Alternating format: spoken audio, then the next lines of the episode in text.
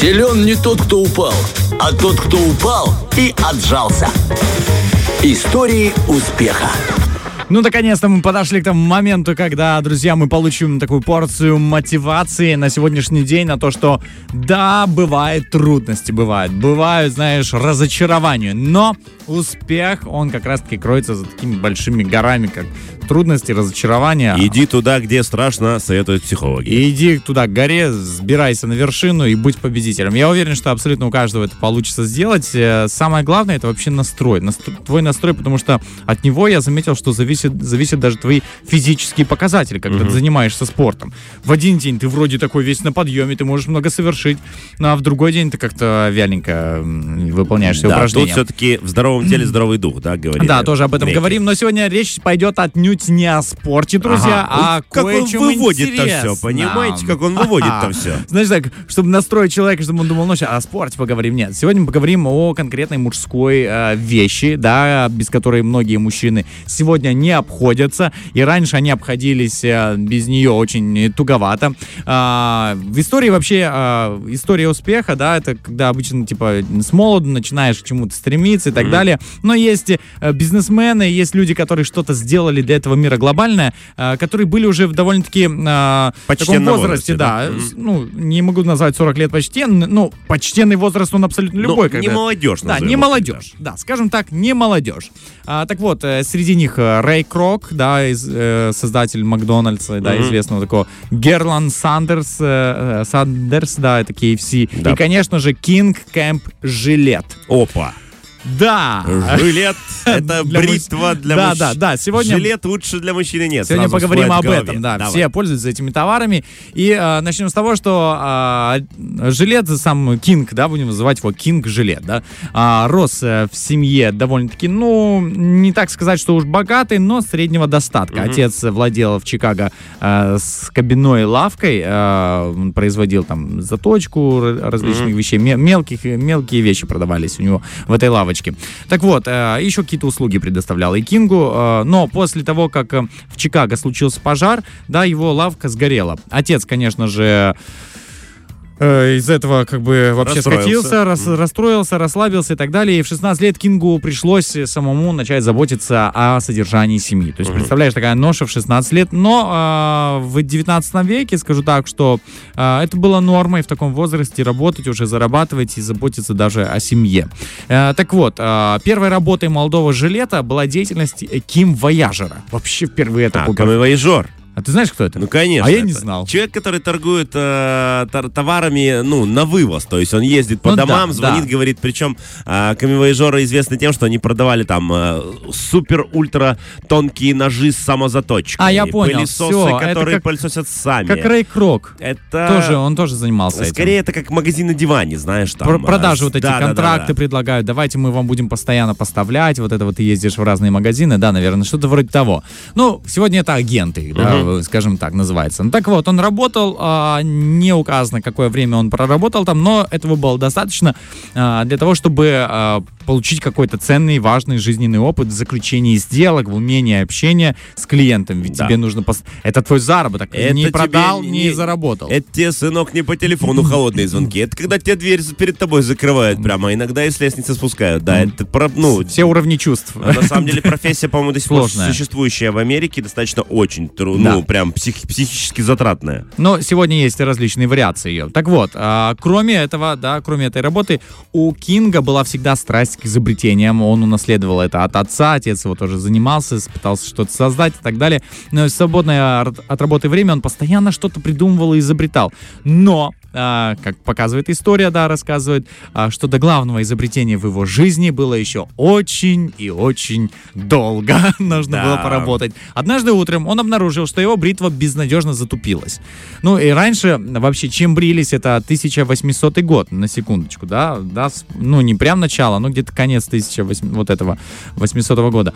Да, так вот, он раньше бритвы были такие, как, э, знаешь, древнеегипетские прототипы. Это ручка, и в нее а, впаяна впаяно, да, да, да. впаяно вот это лезвие. И ты Та вот самая опасная брешь. бритва, Ух. неловкое движение, да, и, и у тебя на лице порез, который очень долго заживает. По сути, это были остро-приостро заточенные очень ножи. Очень острые. Меня такой стригли, когда, знаешь, подбривали mm-hmm. в, ну, в детстве. Сейчас, считается... сейчас уже такого нету. Нет, сейчас наоборот считается а, типа, модным. Круто, да? конечно. Нет, спасибо. Бриться опасной бритвой. Да. Я не буду. Так вот, она затупилась, а, как известно, бриться таким тупым лезвием, это было очень опасно. Ну все. Там Удовольствие то еще, да. Мало удовольствия. Ему нужно, для того, чтобы заточить, нужно было бежать в лавку. Естественно, там много времени. Он заросший, не бритый, а нужно ехать красивым, наряженным на эти сделочки, чтобы ты mm-hmm. как бы был, выглядел как человек. Так он рассказывает, что я, когда вот стоял вот у зеркала с этой бритвой, да, затупившейся бритвой, я увидел целиком новую бритву. Он говорит, прям в голову пришло, да, за одну секунду я задал себе десятки вопросов, да, и отвечал на них, а ну, типа, из чего, mm-hmm. как она должна выглядеть. Ну и стоял, конечно же, перед зеркалом и улыбался, как последний дурак. Так он, yeah. э, э, это прям цитата из его, да, биографии. А, но ему понадобилось более 10 лет а, для того, чтобы его изобретение стало приносить прибыль. Вообще были многие трудности. Он не имел никакого представления о, э, о свойствах стали, о том, какой, каким должно быть лезвие и так далее. Он просто видел концепт, видел, как mm-hmm. это должно выглядеть.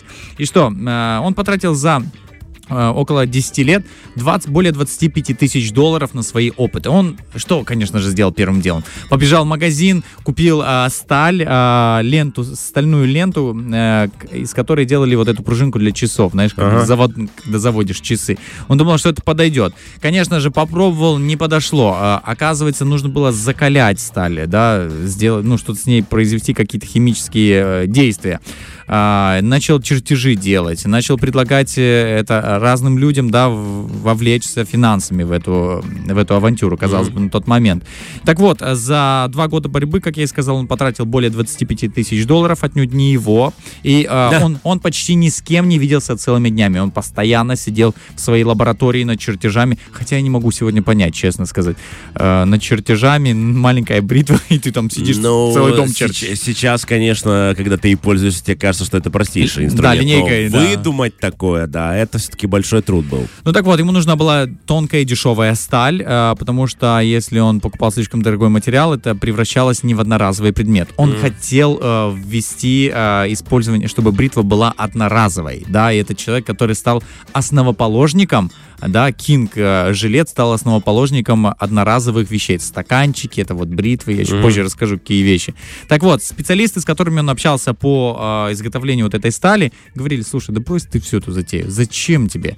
Но он был слишком очарован этой идеей. Знаешь, mm когда ты видишь, и ты вообще не понимаешь, с чем тебе придется столкнуться. Это как mm думаешь, вот я создам это, но ты же близко понятия на, на 2% ну, даже с другой не стороны, видишь, он видел цель и понимал, что он к ней придет. Он четко видел, что в конце должно случиться, а все остальное остальное это уже просто исследование и разработки. Главное, что он видел, к чему он хочет прийти. Более того, я скажу, что сравнивали его э, попытку создания бритвы из вот этой тоненькой стальной полоски, mm. которую мы сегодня видим, кто-то бреется, да? Ну да, лезвие. Да, Они ему говорили на тот момент, э, что, слушай, ты вот хочешь это сделать, но это все равно, что пытаться сшить платье из одной нитки. Ага. Ну и он, ему окей, удалось, значит, окей. это возможно. Значит, значит это, возможно. возможно. И он познакомился с одним изобретателем, а, он стал его другом, Уильям Никерсон, а, и он как раз-таки тогда а, овладел, он тоже, ну, изобретатель, да, овладел, понял, как укреплять и затачивать стальную ленту. Угу. То есть этот способ был открыт, потому что другие не знали на, на тот момент. И разработал технологию. Жилет, наконец, закончил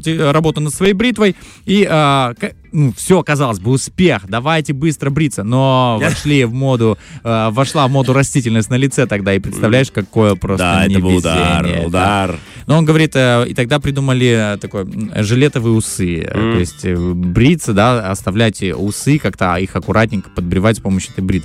Ну вот, первый же год, в 1903 году, э, его бритва отправилась в плавание на продажи, и цифра продажи за первый год это 51 бритва. 51! Я все ждал миллионов. Нет, типа. вообще, до миллиона, конечно, дошло через несколько лет, ага. потом там 100 тысяч и так далее, да, потом особенно бритвы очень э, укоренились э, у солдат, которым mm. нужно было постоянно бриться, а тут раз одноразовые станки. Но у него была такая идея, чтобы сделать э, сменные лезвия, mm-hmm. и это на самом деле большой прорыв. Он хотел сделать так, он хотел э, привить людям то, что вещь может быть одноразовой, а не вот как эти бритвы, которые ты стачиваешь просто до, до последнего. Хотя сегодня я вижу, что возвращается все э, постепенно, знаешь, как бы циклично. Вот это да, все цик... Ну, с другой стороны, его бритвы, бритвы Джилет действительно это прорыв и то, что видишь, помогает, да. да. Ну, видишь, я тот, кто расстраивал, тот, кто расстраивал Джилета, да, своей бородой.